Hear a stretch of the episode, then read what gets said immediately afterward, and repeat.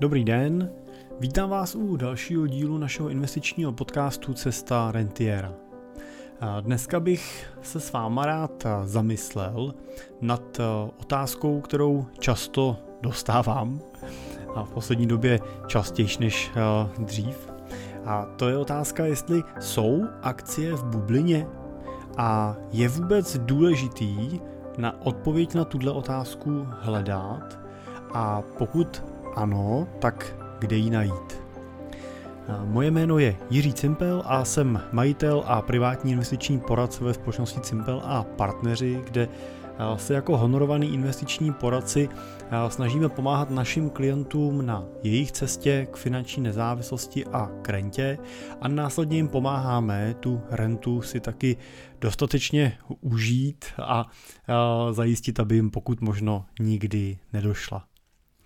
Typicky pracujeme pro majitele firem, ať už před exitem, anebo po exitu jejich společnosti a jsme takovým jejich jako jejich rodinnou kanceláří, takovým jejich vlastním family officem, který se stará o to, aby mohli ten svůj život žít skutečně podle vlastních představ a nemuseli se učit spoustu dalších dovedností, které pro zprávu velkého majetku potřebují. Tak a pojďme se pustit teda do tématu a to je základní otázka, jsou anebo nejsou ty akcie teda v bublině. Mě na tohle téma přived poslední rozhovor, který jsem vedl minulý týden s naším novým investorem. A byla to vlastně jeho naprosto přirozená otázka, se kterou ta naše diskuze o té už technické části z portfolia vlastně začala. Protože vlastně ta jeho otázka byla, jestli teda má to svoje, jsou ty svoje finanční aktiva, které v současné chvíli byly k dispozici přes 20 milionů korun, tak jestli má tyhle ty prostředky vyměnit za ty cený papíry hned, anebo, anebo budeme čekat. Já jsem teda se zamyslel a, a ptal jsem se ho teda na co, na co budeme čekat. No, on říkal, no, no to je jasný, budeme čekat na ten velký pokles, budeme čekat na tu krizi, protože ten svět se řítí někam, nějakým směrem, kterým vlastně by se podle něj řídit neměl.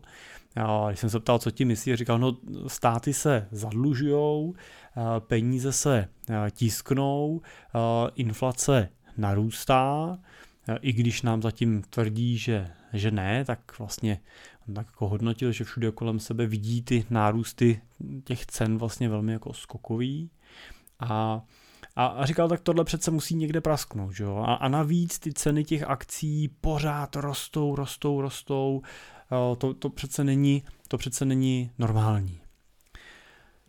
Tak a teď tohle je podle mě naprosto relevantní dotaz a vůbec s tím nechci nějak jako znehodnotit tu jeho otázku, protože si myslím, že tuhle otázku si speciálně v dnešní době musí pokládat, nebo minimálně musí napadnout asi většinu z nás, který na těch finančních trzích jsme.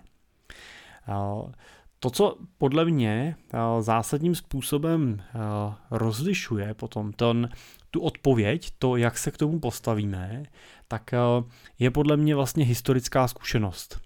Eh, je to, eh, rozlišuje, rozlišuje to, to, jak dlouho na tom trhu jsme, to, to bude určitě rozhodovat o tom výsledku té odpovědi, jestli vyhodnotíme, že teda bublina a čekáme, anebo jsme v klidu a jsme zainvestovaní.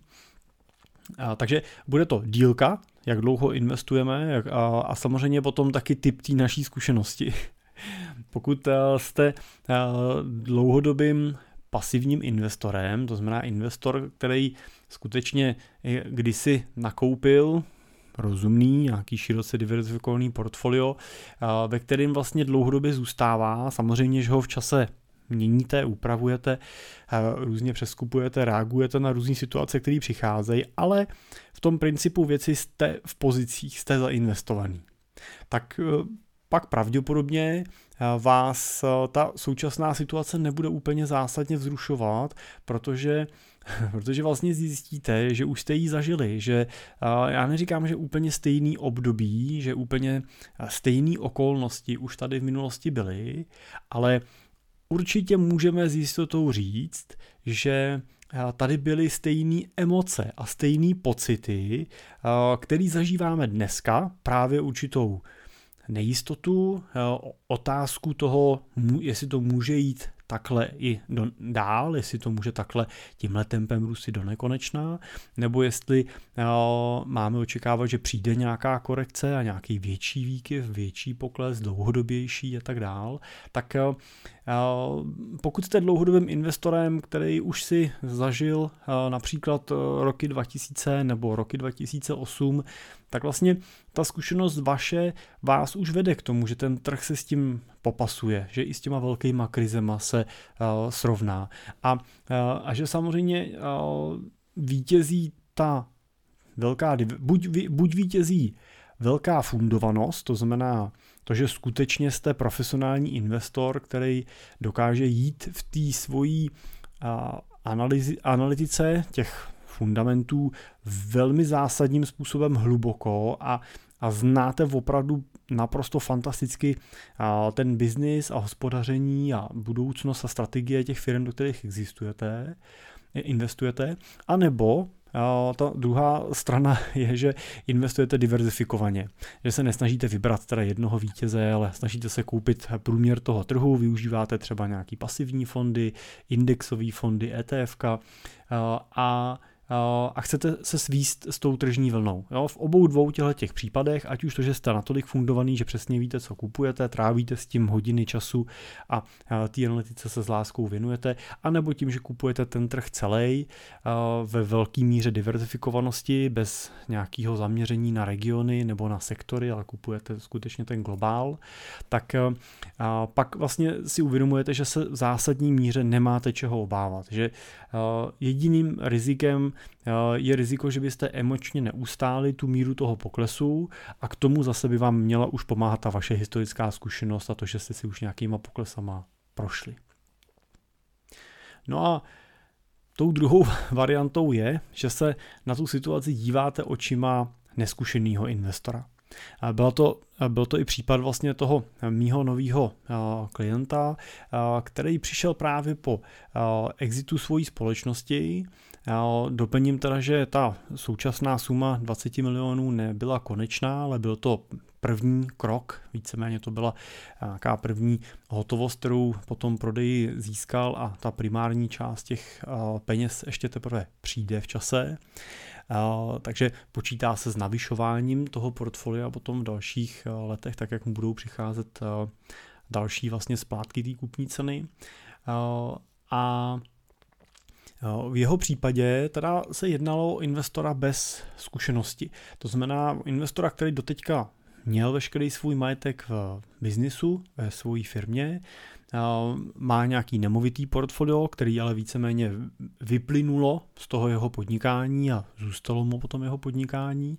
No a to byly všechny jeho aktiva. Neinvestoval do cených papírů, vyjímal teda několik neúplně pozitivních zkušeností s investicemi do cených papírů na přelomu 90. let a roku 2000, kdy nějakou část peněz v rámci takových investic přišel a pak už se vlastně do dalších nepouštěl.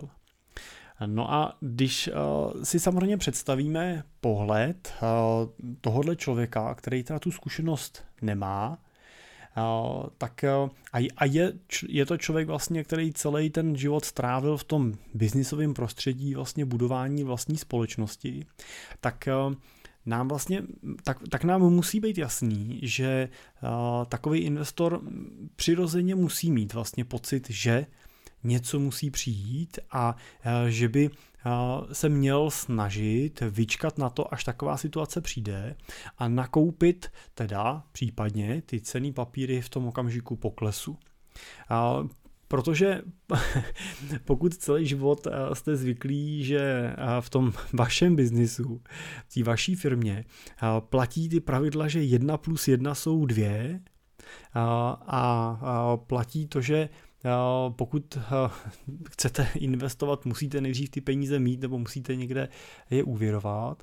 A platí to, že úvěry, který si vezmete, musíte taky splatit a nikdo jiný je za vás nesplatí, tak je pro vás přirozený, že si říkáte, že v tom globálním makrosvětě, v, tom, v těch velkých financích, těch tržních financích, to takhle nefunguje. A to samozřejmě si logicky pokládáte tu otázku, no pokud to tam takhle není, tak znamená to, že se to někde, že někde proběhne ta korekce a dostane se to do této hodnoty přijde zpátky nějaký návrat do těch hodnot, kdy 1 plus 1 jsou 1 a dluhy se musí splácet a podobně?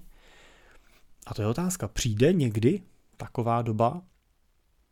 Zároveň jako podnikatel, jako majitel nebo bývalý třeba majitel firmy, si taky ten člověk přirozeně uvědomuje to, že je jeho snahou levně nakoupit, levně vstoupit do nějakých aktiv, investic, do nějakého podnikání a pokud možno z něj pak draze exitovat. Vystoupit z něj potom v nějaký pravý okamžik, kdy za tu svoji aktivitu nebo v rámci toho projektu, který třeba v rámci té firmy realizuje, nebo z exitu z celé té firmy, realizuje nějaký přiměřený výnos. No, a ten přiměřený výnos samozřejmě hodnotí vůči tomu, za kolik do té pozice vstupoval. A, není zase čemu se divit, že ten člověk se na tu investici dívá právě tímhle tím pohledem, že, že používá ty základní logický kupecký počty, levně koupit, draze prodat, tak jak to říkal konec konců už slavný citát z básníků. A samozřejmě pak i to, že jedna plus jedna jsou dvě a dluhy se musí splácet a peníze nemůžou vznikat sami od sebe, tak to je zase něco, nad čím musíme přemýšlet, jestli jestli ten velký makrosvět, kde do toho, do té ekonomiky vstupují centrální banky, který fakticky ty prostředky tisknou, nebo respektive už dneska ani netisknou, ale generují ty nové peníze, za který potom vstupují na trhy, nakupují. Jestli to prostředí, ve kterém vidíme, že centrální banky jsou velkým, velkou protistranou pro státy při financování svých dluhů, kdy vlastně centrální banky dneska skupují nějakou část toho státního dluhu v podobě dluhopisů, který státy vydávají. Díky tomu se ty státy uvěrují nebo řada těch států se uvěruje levnějš, než by se uvěrovali standardně na trhu, tak je tou otázkou, jestli tahle doba skončí, jestli se někde otočí, jestli opravdu je šance toho, že se dočkáme zase zpátky návratu z toho ve větší nebo menší míře regulovaného kapitalistického systému v rámci té burzy, který prostě dneska už není tak liberální, jak, liberální, jak byl, protože prostě ty, ty centrální banky se staly významnýma hráčema.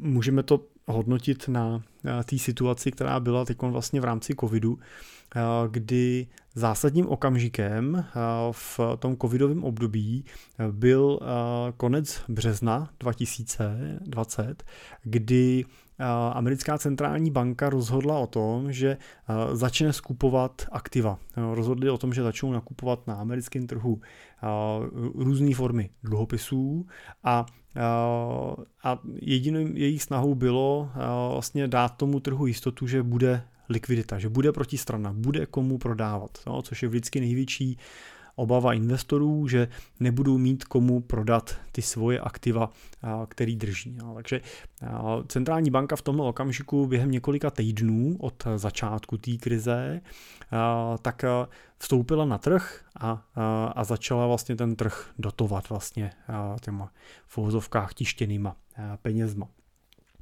To samý, nebo velmi podobná situace, nastala i v té předchozí velké krizi v, roce 2008, jenomže ten okamžik vstupu regulátora států a centrálních bank na ten trh, ať už v podobě záchraně firm nebo nákupu aktiv, trval několik měsíců. No a tohle můžeme hodnotit, že je zásadní změna. Jo? Ta centrální banka vstoupila tak jako tak, ale v tom prvním období před 10, 12, 13 lety to trvalo několik měsíců, než na ten trh vstoupili. Ta krize i vlivem toho měla podstatně hlubší a delší průběh. V té poslední krizi, která nebyla tak hluboká, spojenou teda s covidem, tak ten vstup trval několik týdnů, než vstoupil, vstoupili regulátoři na trh a začali ho regulovat a nakupovat. No a teď si asi sami můžete zkusit odpovědět na otázku, jak rychlá reakce se dá očekávat ze strany těch centrálních bank v další krizi. Protože pokud to předposlední byly měsíce, poslední to byly týdny, no tak pak pravděpodobně můžeme uvažovat o tom, že v další krizi to může být i otázka dní. A čím rychlejší ta reakce bude, tím samozřejmě bude kratší a menší ten pokles, což se vlastně ukazuje, že začíná být relativně politickým tématem, minimálně, minimálně ve Spojených státech, kde velké množství lidí, nebo řekněme, že většina občanů má svoje penzijní úspory investované na kapitálových burzách prostřednictvím různých programů, penzijních fondů a tak dál. A Samozřejmě je velmi destabilizační, když ty lidi o ty svoje peníze přicházejí. A je vlastně snaha, snaha regulátorů čím dál tím větší vlastně těm ztrátám zamezovat nebo je v nějaký míře limitovat. Ono samozřejmě, že tohle není jednostranný jo, a ten efekt těch, těchto těch vstupů pro tu burzu nebude pouze pozitivní. Jo? Nebude, nebude pouze tlumit poklesy. Ale samozřejmě bude mít tendenci i mírně tlumit ten potenciální růst toho trhu. Takže jedna z těch budoucích ekonomických teorií říká, že se dočkáme v budoucnu vlastně relativně vyhlazeného průběhu těch akciových, teda když budeme o akciových burzách, akciových trhů, s nějakým mírným růstem, pozvolnějším, než jsme třeba zažívali v minulosti, ale výrazně klidnějším a hladším. No, to, to je jeden ze scénářů. Samozřejmě, že eh, existují i scénáře, které mají na eh, pěkných číslech napočítáno, že dojde k nějakému splasknutí, dojde eh, k vyfouknutí toho trhu, dojde k poklesům.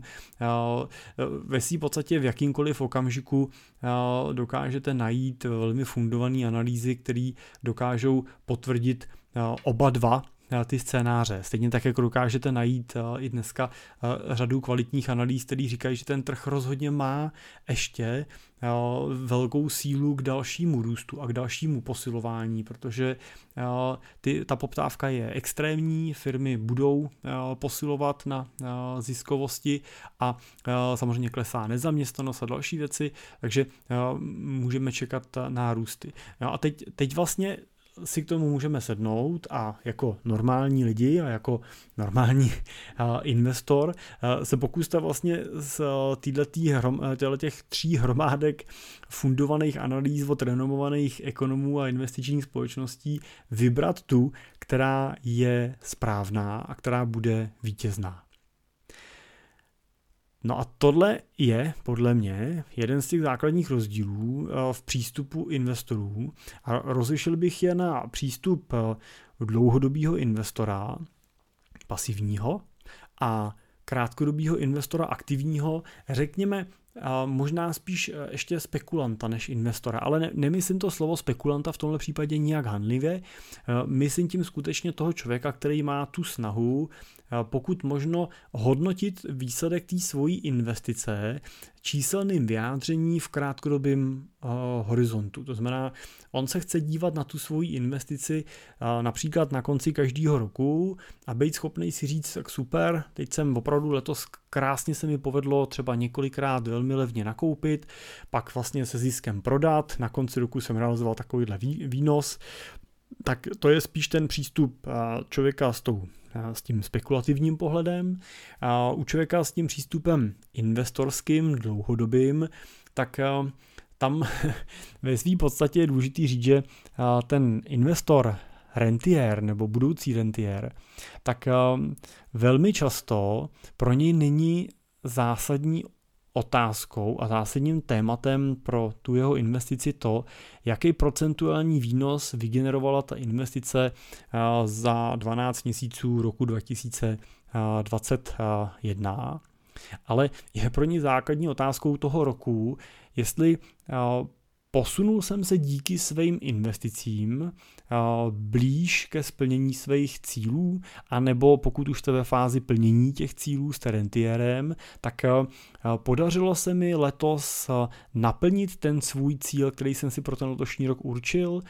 Může to být například, vyčerpal jsem rentu ve výši, kterou jsem si definoval, vyčerpal jsem si svůj půl milion, milion korun, který potřebuju pro financování svého života, aniž bych musel někde realizovat nějakou ztrátu, abych musel prodávat nějaký peníze v poklesu. A vlastně není tak zásadní, jestli v tom roce byl ten výsledek toho portfolia plus 5% nebo plus 20%, tak jak to konec konců vidíme v průběhu letošního roku i u relativně vyvážených takových portfolií, mírně dynamických, tak vidíme ty růsty v řádu desítek procent. U akciových portfolií samozřejmě ještě podstatně, podstatně vejš. Tak tohle vlastně není pro ní úplně tak zásadní.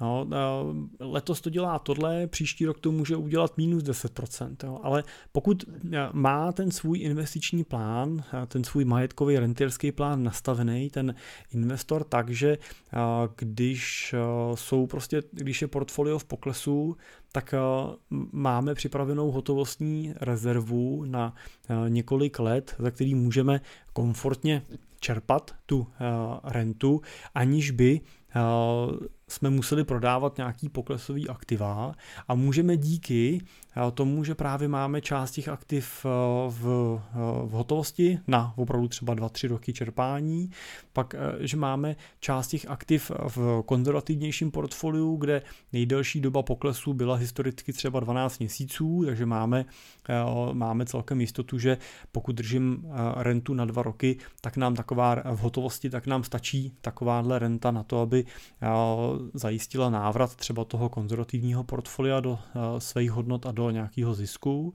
A, a pak můžeme mít investovanou zbytek, tu nosnou hlavní část, investovanou v nějakých trošičku dynamičtějších aktivech, už nějakých balancovaných portfolií, kde si můžeme dovolit při nějaký velký krizi počkat na ten návrat těch aktiv na svoje hodnoty a do zisku i třeba několik let. A nebolí nás to, netrápí nás to, protože víme, že to neomezuje a nelimituje to plnění toho našeho cíle. A to, tohle je zcela zásadní rozdíl mezi těma dvouma pohledama a samozřejmě i mezi nějakou mírou stresu, kterou jako investoři potom zažíváte. Protože pokud skutečně chcete svoje portfolio hodnotit na roční bázi, tak investice s jakoukoliv složkou akcí bude významně stresující. Pokud ale svoje portfolio chcete hodnotit na roční bázi z pohledu naplnění vašich cílů anebo přibližování se k vašim cílům, no tak pak skutečně pro vás to stresující být nemusí a nemusí vás nějak dramaticky trápit, jestli letos bylo plus 20% nebo bylo minus 10%. Obě dvě ty varianty rozhodně po té svojí cestě v čase budete zažívat. Obě dvě jsou přirozený a vy byste se měli dívat právě na ten na to průměrný plnění. Jo, a to, že jsme letos udělali 20%, nám samozřejmě dává dobrý prostor k tomu příští rok udělat třeba minus 10%.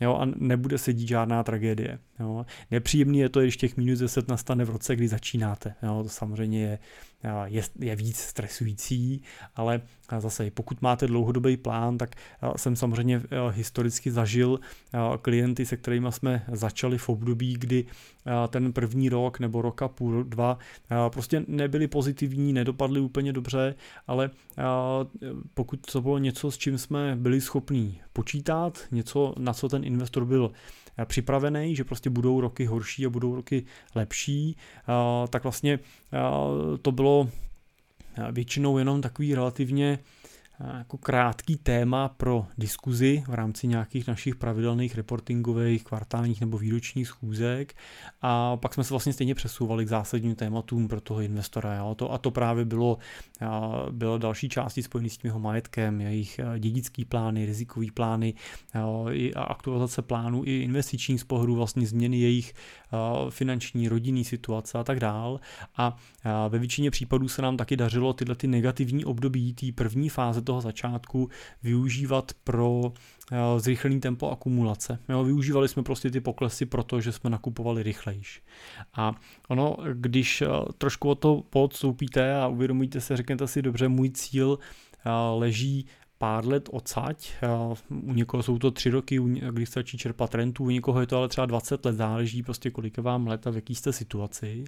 Tak v obou dvou těch případech je důležité si uvědomit, eh, že ten, pokud ten začátek toho portfolia začínáte v nějakém období, kdy jsou trhy v poklesu anebo klesají, tak samozřejmě je to vždycky fantastická příležitost, protože sice nějaký aktiva, co už mám nakoupený, mi teď vyklesaly, ale další do toho trhu můžu dostat za podstatně výhodnějších podmínek, než tomu bylo třeba právě když jsem začínal. Takže všechny tyhle ty poklesy pro dlouhodobého investora v akumulační fázi, teda typicky, jsou velmi dobrou zprávou.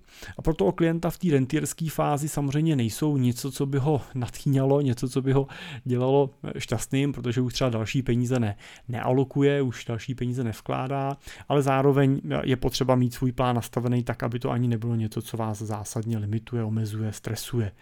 No, protože nervy máte jenom jedny a a ty peníze nejsou všechno. Jo, to, to, nad čím byste měli přemýšlet, je, že vám ten váš majetek, aktiva má má přinášet nějakou radost, má vám přinášet eh, volný čas, eh, který jste do toho historicky nadspali, abyste ten majetek vytvořili má vám přinášet to, že se můžete věnovat svým zájmům a koníčkům, na který jste třeba v minulosti kvůli tomu, že jste alokovali majetek čas neměli a neměli byste se nechat tím majetkem a jeho zprávou stresovat v nějaký extrémní míře, protože pak to ztrácí smysl. Jo? Takže důležitý je i potom to samotné investiční řešení konstruovat radši konzervativnější než dynamickější, dynamičtější, tak, aby vás opravdu v noci nebudilo hrůzou a nebudili vás hrůzou jakýkoliv malý poklesy, nesledovali jste na mobilu, co zrovna dneska dělá burza a tak dále, protože to, to, není, ten, to není ten smysl.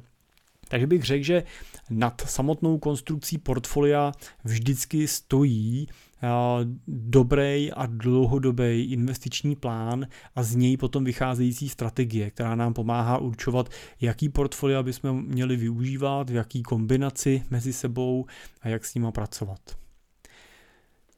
Na tom investičním trhu nebo v tom investičním světě jako investoři vlastně zažíváme takový dvě největší bolesti nebo dva největší strachy. A, a tou první bolestí je bolest ze ztráty, to je to, o čem vlastně mluvíme. Je to bolest toho, že jsem zainvestoval milion korun nebo 10 milionů korun a teď najednou na tom účtu vidím, že tam nemám 10 milionů, ale mám tam třeba 9,5 nebo 9 milionů.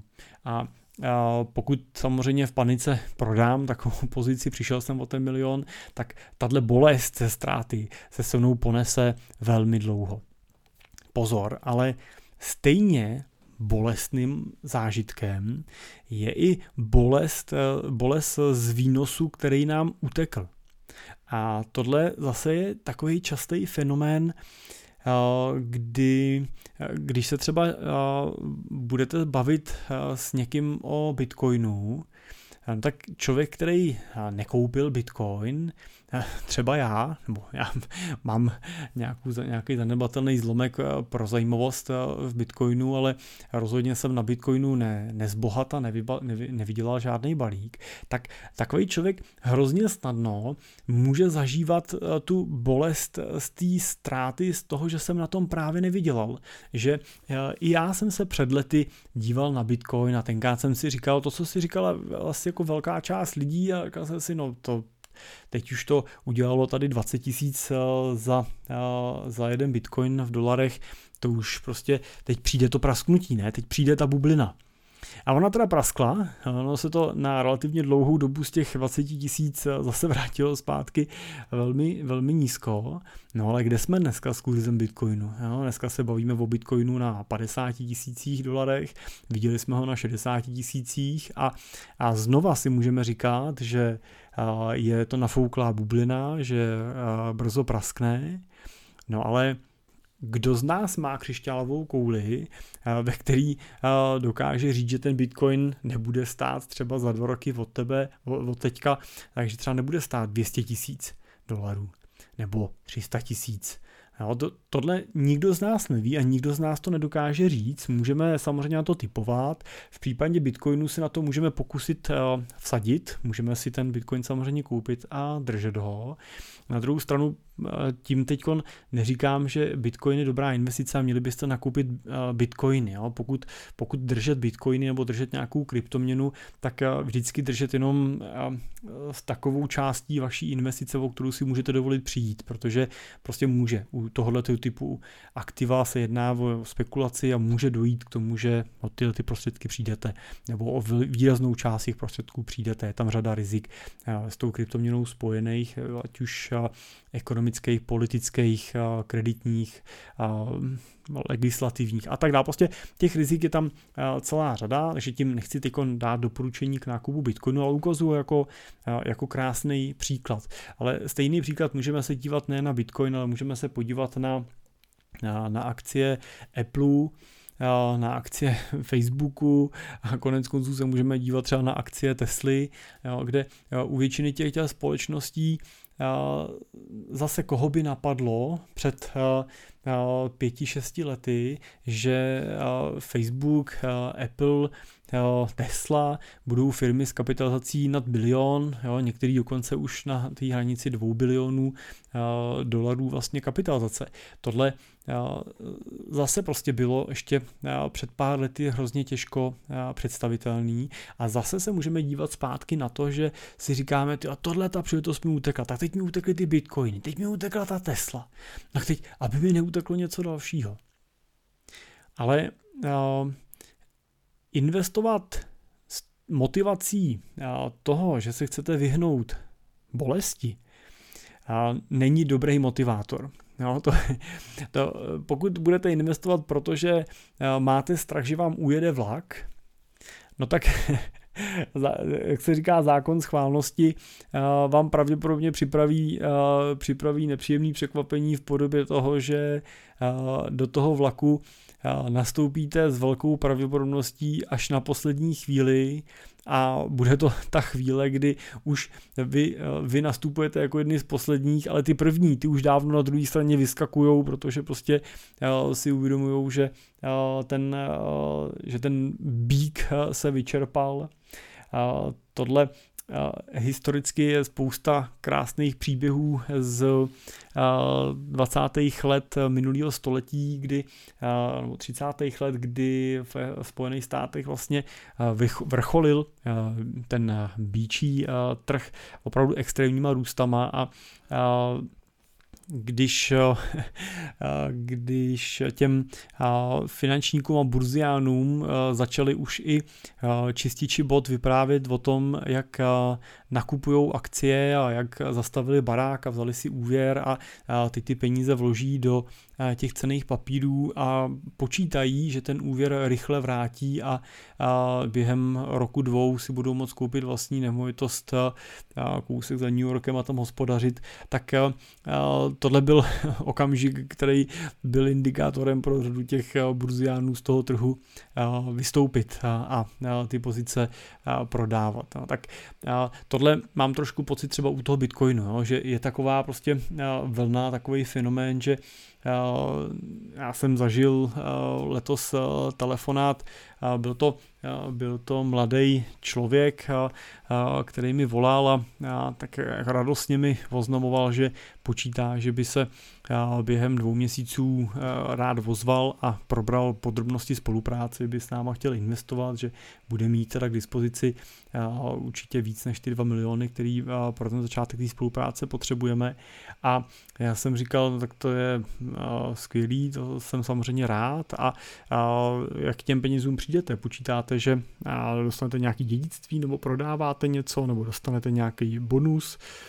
A on říkal, no ne, já počítám, já jsem tady teďkon z výplaty našetřil a nakoupil jsem si tady nějakou kryptoměnu, na, název už si nepamatuju, tam byl takový neznámý a, počítám, že počítám, že ten její výnos v dalších měsících bude minimálně 1000%. A, to, jsem si, to jsem si říkal, no tohle je ale přece opravdu už ta, ta chvíle, kdy do toho spekulativního trhu naskakují už ty poslední cestující a, a, a ten trh prostě tohle někde bude pravděpodobně reflektovat. Jo. Ale a, Ono se to teda potom eh, stalo, došlo vlastně k tomu eh, splasknutí eh, dočasnému, no ale dneska už jsme asi zpátky na svým. Bohužel teda tenhle ten člověk nekupoval Bitcoin, je to přesně pak vidět, že tyhle lidi už nejedou na tom mainstreamovém aktivu, nekoupí si ten Bitcoin, který má potenciál udělat třeba teda nějaký násobek, když se bude hodně dařit, ale hledají ty příležitosti, které přinesou tu pohádku zase, jo, jak jako se vypráví ten Bitcoin, že se si za něj v roce 2009 mohli koupit objednat pizzu a dneska si za něj jo, dostanete milion a podobně, tak eh, tak uh, oni hledají přesně tenhle příběh. Jo. Oni už nehledají to, že nikam dám peníze a bude z toho za pár let nějaký násobek, uh, ale hledají tu příležitost, kam uh, dají těch peněz hrozně málo a bude z toho potom těch peněz strašně moc. Jo. A to, to je určitě špatně. Jo. To, tohle nefunguje, uh, nefungovalo a fungovat nebude.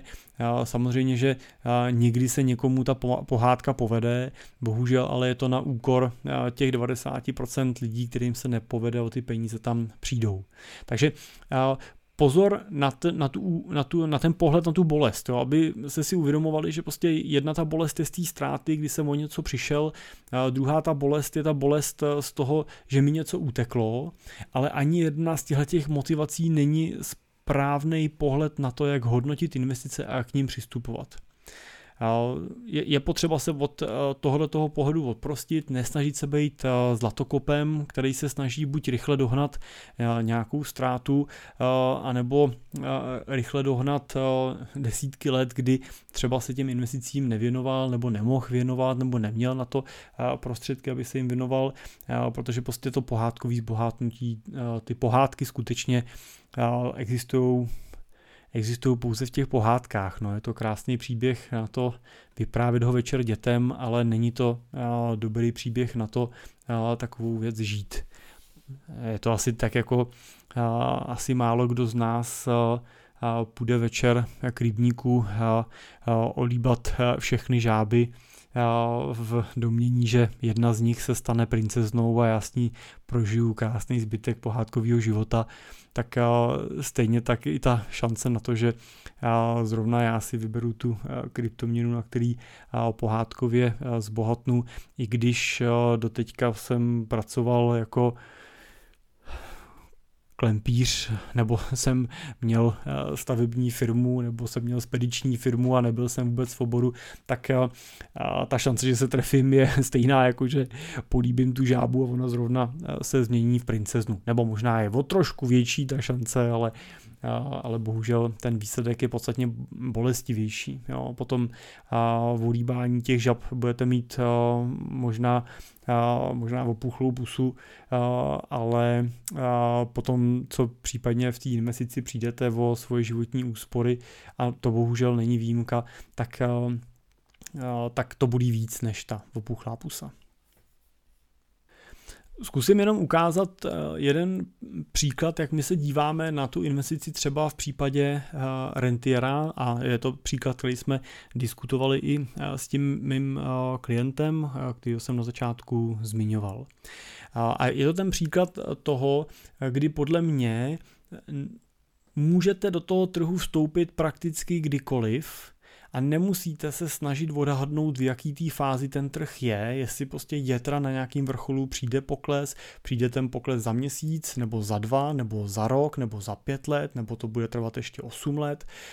Tohle prostě podle mě to nevíme, můžeme samozřejmě se snažit věštit, ale ta věžba má vždycky nějakou pravděpodobnost úspěšnosti a v lepším případě je to 50 na 50. Jo. Takže na to bych svoje peníze nesázel.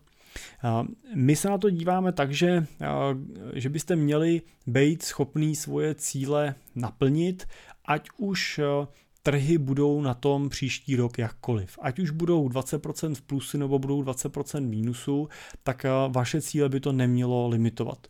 Pokud tím cílem nebo cílem toho mýho klienta bylo čerpat rentu a začít tu rentu čerpat, eh, bavili jsme se od začátku čerpání v tříletém horizontu, protože po třech letech vlastně od eh, toho prvního nákupu budeme vůči těm, těm prvním penězům osvobozený od daně ze zisku, což samozřejmě když čerpáte rentu v řádu milionů korun ročně, tak ten, ten podíl toho zisku může být významný a díky úspoře na té dani můžeme šetřit desítky nebo stovky tisíc ročně. Tak ten plán bylo za tři roky od teďka začít čerpat rentu. Ty tři roky on ještě vykraje z prostředků, které budou přicházet z prodeje firmy, takže o ty míň, o tu část, kterou na ten rok potřebuje, tak míň zainvestujeme.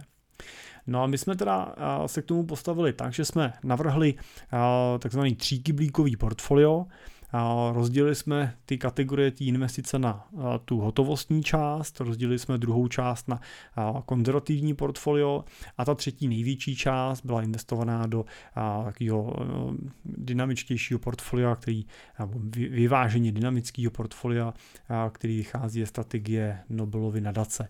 V něm už je přes polovinu investováno v akciových pozicích.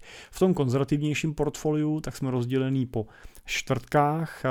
Tam máme čtvrtku v nemovitostech, čtvrtku v akcích klasických, čtvrtku v komoditách, konkrétně ve zlatě a čtvrtku v dluhopisech inflačních. Cílem tohohle druhého portfolia je primárně eliminovat ty poklesy. Jo, když nám padají akcie, tak nám roste zlato. Jo, a, a takhle se vlastně mají ty aktiva mezi sebou vyvažovat a tu volatilitu, tu kolísavost významně zmírňovat. A to, to se teda i daří, to portfolio má tu kolísavost plus minus poloviční oproti tomu dynamičtějšímu portfoliu.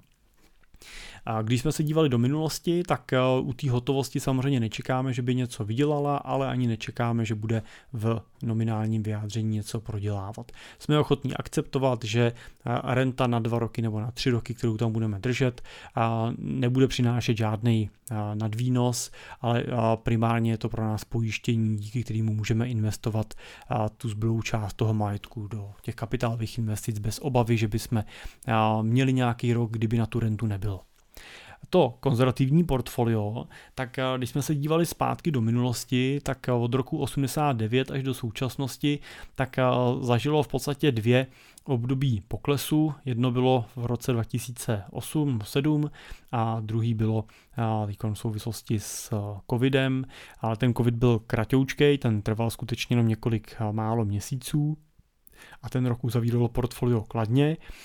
Ten rok 2008 7 to portfolio zažilo pokles a trvalo řádově rok a půl až dva, tak řekněme dva roky, než se dostalo zpátky na ty svoje maxima, který mělo před krizí a zase bylo v zisku. To znamená, v tom období těch dvou let bychom byli rádi, kdyby jsme mohli čerpat peníze odinut, aby jsme nemuseli vybírat to portfolio, který bylo v tomto období v poklesu třeba o 15% v tom největším dně. A přesně na tohle vlastně máme alokovanou tu hotovost. Takže máme s rezervou 2 až 3 roky, který nám vykrejou případný období poklesu, než se nám to konzervativní portfolio vrátí zpátky na maxima a můžeme ho zase začít čerpat. A v tom konzervativním portfoliu vlastně ta naše představa je, že držíme rentu na 4 až 5 let, takže díky tomu víme, že máme dva roky v hotovosti, na pět let máme rentu v konzervativním portfoliu a zbytek můžeme investovat dynamicky a když přijde i na těch dynamičtějších aktivech, třeba v tom Nobelově portfoliu k nějakému poklesu, tak tam ten pokles skutečně se může vracet několik let zpátky a historicky to tak bylo. Ten pokles, který přišel v roce 2007-2008, tak ten návrat toho portfolia na ty maxima trval kolem pěti let, takže v tohle období by jsme vlastně financovali čerpání renty z té konzervativní složky a z té hotovostní složky pro toho, co by bylo v jakém stavu. No a potom vlastně, co by se to portfolio no, už dynamičtější, ta Nobelovka, dostalo zpátky na ty svoje maxima zase, dostalo se zpátky do zisku, tak bychom zase začali zpátky čerpat z něj a postupně bychom realokovali zase z něj zpátky ty prostředky do té rezervní části, to znamená do konzervativního portfolia, té hotovosti, tak, aby jsme eh, potom zase eh, po vyrovnání těch poklesů byli zpátky na té alokaci 2-3 eh, roky v hotovosti na rentu a plus minus 5 let v tom portfoliu konzervativním. No a díky tomu můžeme dosahovat dlouhodobě atraktivního výnosu, nemusíme držet tu hotovost nějaký enormní výši. Tady v tom případě jsme zvažovali u klienta čerpání renty v řádu milionů korun ročně, tak jsme se bavili přibližně o dvou milionech korun v hotovosti. Dneska by to byla hotovost, ale samozřejmě po tom, co úrokové sazby narostou, tak zase bychom se mohli vrátit tady těma prostředkami do nějakých hotovostních alternativ, termínových vkladů a podobných věcí, kde bychom byli schopni e, i ten výnos někde trošičku přibližovat eh, k té míře eh, inflace, že by to asi nebylo úplně za nula. Ale dneska třeba by to byla nějaká eh, kladná nula a zásadně by nám nemusela na té hotovosti vadit. No a tohle, co teď ukazuju, je, je přesně ta myšlenka toho, že ten investiční plán, ta vaše celková strategie je důležitější než ta samotná konstrukce portfolia, protože pokud ho uděláte dobře, tak i když to portfolio neuděláte třeba nejdokonalejší, jak můžete, ale dokážete si říct dobře, chci si držet nějaký tři kategorie, v jedný budu dynamičtější, v jedný budu konzervativní a v jedný budu opravdu v cashové složce, tak a, a budete schopni nějakou filozofii dlouhodobě držet, tak uspějete tak ten, ten váš výnos přijde, ty aktiva dlouhodobě porostou a nejenom, že budete moct čerpat rentu, ale ani nebudete muset zase při rozumný míře čerpání odčerpávat tu vaši anuitu, odčerpávat ten vklad. To znamená, můžete skutečně dlouhodobě žít z výnosů toho vašeho majetku, žít z toho zisku a nemusíte ukrajovat z té hodnoty. Tak a uh, tím bych to rád dneska uh, uzavřel. Já doufám, že jste teda pochopili, uh, že odpovědí na otázku, jestli jsou akcie v bublině, že tou odpovědí je to, že je to přece jedno. Dobře postavený investiční plán a z něj vycházející portfolio nemusí vůbec zajímat, jestli jsou nebo nejsou teď akcie v bublině. Jeho zajímá to, jestli si pomocí té investice naplníte svoje přání a cíle. A jestli jsou v bublině nebo nejsou, bude ovlivňovat to, jestli budeme teda čerpat cash nebo konzervativní složku nebo dynamickou složku. To, to je rozdíl. Budou hodnotit to, jak bude ta dynamičtější složka v tom daném roce v zisku nebo ve ztrátě, ale to už víceméně je taková jako bolízka, která v, příp- v ideálním případě vás nemusí trápit. To už trápí, trápí to toho investičního poradce, že? trápí to toho, kdo sedí na těch aktivech, kdo tam pracuje pro to, aby to řešil. Pokud jste to vy, tak samozřejmě musíte se pokusit oddělit tu svoji roli toho toho majitele těch peněz, toho majetku, toho majitele toho plánu a toho, kdo teda vykonává ten konkrétní investiční proces, protože jak tohle začnete spojovat, tak z toho bude strašný zmatek a pak skutečně snadno podléháte těm dvou bolestem, co jsem říkal, jo? bolestem ze ztráty anebo bolestem z toho výnosu, který vám utek. Ale pokud to dokážete oddělit, buď tím, že sami skutečně si disciplinovaně oddělíte ty role, anebo tím, že prostě využijete služeb někoho, jako jsme my, kdo vlastně vám to pomůže vyčlenit. Vy jste majitel, my jsme poradci, my zodpovídáme za to, že se ty aktiva nějakým způsobem vyvíjejí a že máte ten plán pořád aktuální, tak pak můžete investovat v jakýmkoliv období, nemusíte se stresovat tím, co bude příští rok a můžete v noci klidně spát. A o to si myslím, že vlastně jde. Tak díky, že jste doposlouchali až sem. Doufám, že bylo tohle moje tady samopovídání do mikrofonu pro vás užitečný a přínosný. Budu rád, když mi to dáte vědět a třeba mi napíšete do mailu na jiřizavináčsimple.cz nebo třeba na LinkedInu nebo na naší stránce, na stránce našeho podcastu www.cestarentiera.cz jak se vám podcast líbí. Budu rád samozřejmě, že nám dáte hodnocení na Apple podcasty, na, na Spotify nebo na Google podcastech, nebo nově jsme i na seznamu. A samozřejmě, pokud máte nějaký témata, který byste rádi probrali, na který byste rádi, bychom se zaměřil, tak toho využijte a napište mi, můžete na to využít právě přímo formulář na naší stránce sestarentiera.cz, kde můžete rovnou napsat svůj, svůj dotaz a svoje téma, dostane se to přímo ke mně a já moc rád to téma zařadím do některého z dalších dílů. Tak Díky za pozornost. Pokud téma investice je pro vás aktuální, tak jsme tady samozřejmě pro vás. Klidně nám napište, a rád se s váma potkám, zavolám, probereme konkrétní možnosti případné spolupráce a teď už se budu těšit u dalšího dílu zase za týden. Naslyšenou.